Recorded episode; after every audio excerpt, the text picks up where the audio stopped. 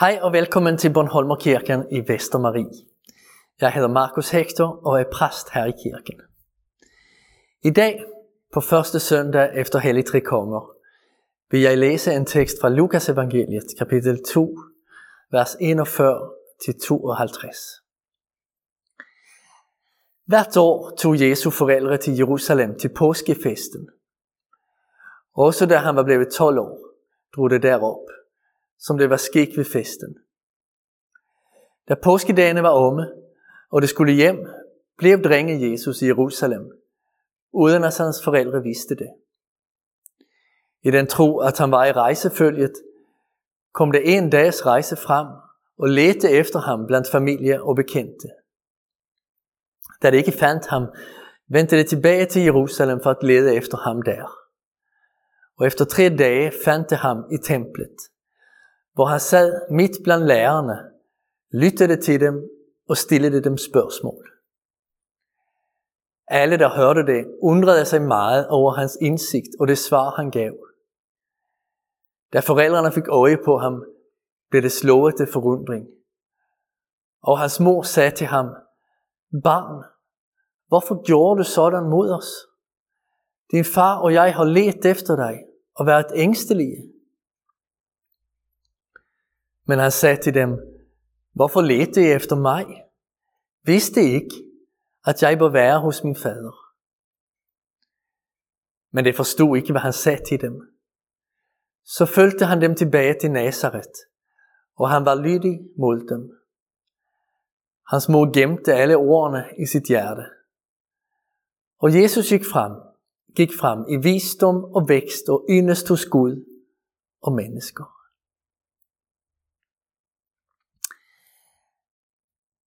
Det er nu ni måneder siden at Danmark lukkede ned for første gang, og vi er inde i pandemiens allerhårdeste fase. Der er tre bibelord, som jeg har vendt tilbage til i mine tanker under det år, der er gået. Det første er salme 91, hvor der står, du skal ikke frygte for nattens redsler, eller for pilen, der flyver om dagen. Ikke for pesten, der breder sig i mørket, eller for solen, der haver i højlys dag. Tiden med corona har givet os en oplevet forståelse af skrækken for pest og farsud i gamle dage. Den har lært os noget om, hvor usikker den slags gør tilværelsen. Hvis man ikke har sin tryghed hos Gud i både liv og død, hvor har man den så? Det andet bibelord er prædikernes bog, kapitel 3, vers 5.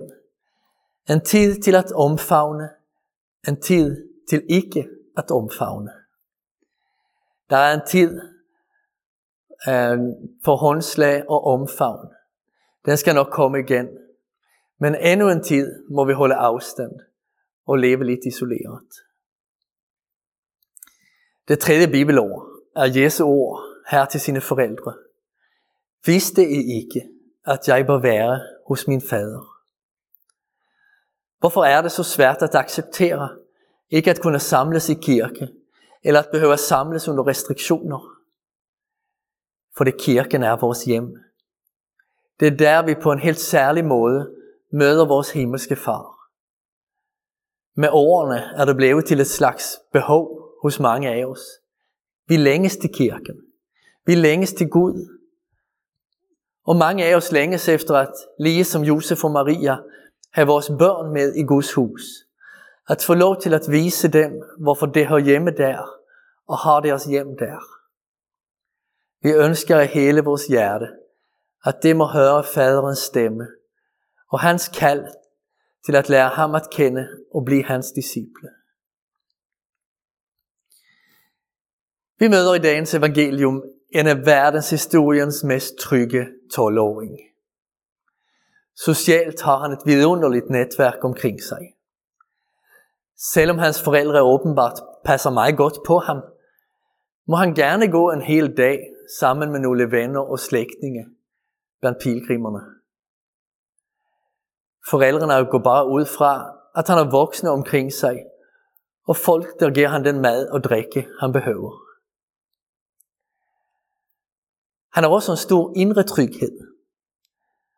Når Josef og Maria finder ham efter tre dage søgende, fremstår han som den mest bekymringsløse i hele templet, der hvor han sidder. Han kan næsten ikke forstå forældrenes uro. Jesus voksede op i en tryg, stor familie, hvor man passede på hinanden.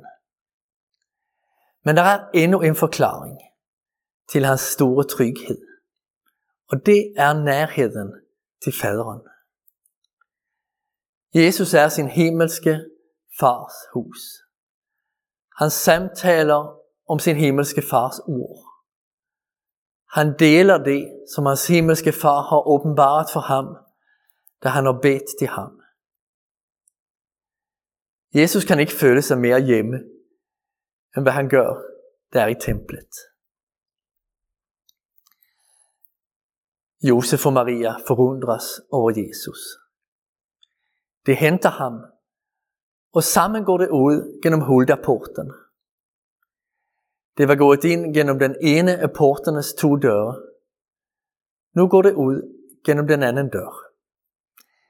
Det gjorde alle, for at markere, at der var sket noget med dem i mødet med Gud. Man gik ikke ud gennem den samme port, som man var kommet ind. Man var ikke den samme, som når man gik ind i templet. Man var blevet forandret. Jesus er også forandret efter denne hændelse og efter sit besøg i faderens hus. Han er klar til at tage et skridt mere i sin lydighed mod sine forældre. Han formår nu bedre at forstå deres følelser og reaktioner og tænke dem ind i hans gebærden. Jesus er vis. Han er moden. Han er vældigt. Det er resultatet at være som en åben beholder for faderens kærlighed og visdom. Hvordan er det med os? Hvorfor besøger vi faderens hus? Hvorfor kommer mange af os i kirke, når vi igen har mulighed for det? En del af svaret er individualistisk. For vores egen skyld. Og for vores Guds relations skyld. Vi går i gudstjeneste for vores sjæles frelses skyld. I dag rækkes os også et andet svar. Vi går i gudstjeneste, eller sidder foran skærmen og følger med, for vores medmenneskers skyld. Det er for vores families, vores venners, vores kollegers skyld, vi går i god tjeneste. Vi forandres, når vi besøger faderens hus, eller tænder for skærmen og er med i en andagt. Det er ikke sikkert, at vi mærker det. Det er ikke engang sikkert, at det føles fantastisk.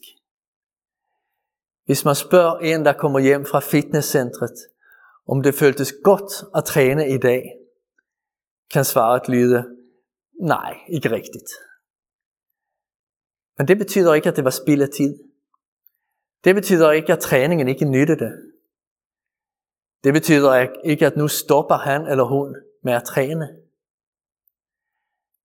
Lad os søge os til faderens hus, til hans ord og til hans stemme. Det første og største, der vil ske med os, når vi gør det, er at vi, lige som Josef og Maria, forundres over Jesus. Det andet, der vil ske, er, at vi helliggøres. At vi begynder at ligne Jesus lidt mere forenes med hans lydighed, visdom, vækst og yndest. Det er godt for os at være sammen med vores himmelske far. Og det er godt for vores omgivelse, at vi er sammen med vores himmelske far. Det er det, som forfatteren til Hebreerbrevet mener, når han i kapitel 11, vers 6 skriver, at Gud lønner dem, som søger ham. Lad os bede. Herre vor Gud, endnu en gang forundres vi over Jesus, over det menneske, som han blev, af at leve så tæt på dig. Vi tak, takker dig for hans retfærdige liv for vores skyld. Herre, lad os smides af Jesu kærlighed til dit hus og til dit ord, så at du må forme vores liv. Vi beder også om, at vi må få lov til at høre din stemme, når vi beder til dig. Tak fordi du altid hører os og ser, hvad vi har på hjerte. Tag imod alle bønder, der bliver bedt her i Danmark denne bede uge. Foren dit folk foran dit ansigt. Vor Fader, du som er i himlene, helliget blive dit navn, komme dit rige. Ske din vilje som i himlen, således også på jorden. Giv os i dag vores daglige brød, og forlad os vores skyld, som også vi forlader vores skyldnere. Og led os ikke ind i fristelse, men fri os fra det onde. For dit er riget, og magten og æren i evighed. Amen. Modtag Herrens velsignelse. Herren velsigne dig og bevare dig. Herren lad sit ansigt lyse over dig og være dig nådig. Herren løfte sit ansigt mod dig og give dig fred. I faderens og søndens og helligåndens navn. Amen. Tak for det, I lyttede med og så med i dag. En rigtig god søndag ønsker jeg jer alle.